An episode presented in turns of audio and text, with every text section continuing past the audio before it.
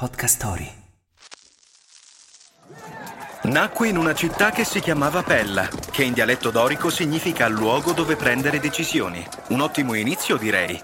Il 21 luglio del 356 a.C. nasceva Alessandro Magno. Wake up! Wake up! La tua sveglia quotidiana. Una storia, un avvenimento per farti iniziare la giornata con il piede giusto. Wake up! Alessandro III il Macedone, per i persiani Sikander, è un personaggio che da sempre ondeggia tra storia e leggenda.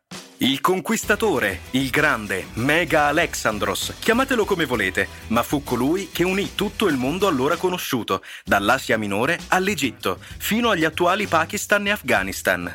Approfittò della crisi dell'impero persiano e della Grecia, dell'espansione iniziata dal padre Filippo II e sfruttò le sue innegabili doti militari e diplomatiche per diventare quello che storia e mito ci raccontano. Mito che tra l'altro iniziò egli stesso a diffondere attraverso la costruzione di una rete mediatica imponente e mai utilizzata in precedenza, portando in battaglia storici e redattori di diari giornalieri che diffondevano le gesta eroiche del Magno, facendo di fatto propaganda. Amalgamò gli usi e le religioni dei popoli conquistati, portando in patria non solo ricchi bottini, ma anche e soprattutto cambiamenti culturali tanto straordinari da dare il via all'epoca in seguito soprannominata ellenistica.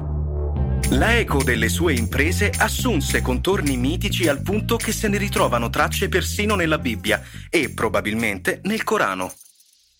La frase del giorno. A mio padre devo la vita, al mio maestro una vita che vale la pena di essere vissuta. Alessandro Magno.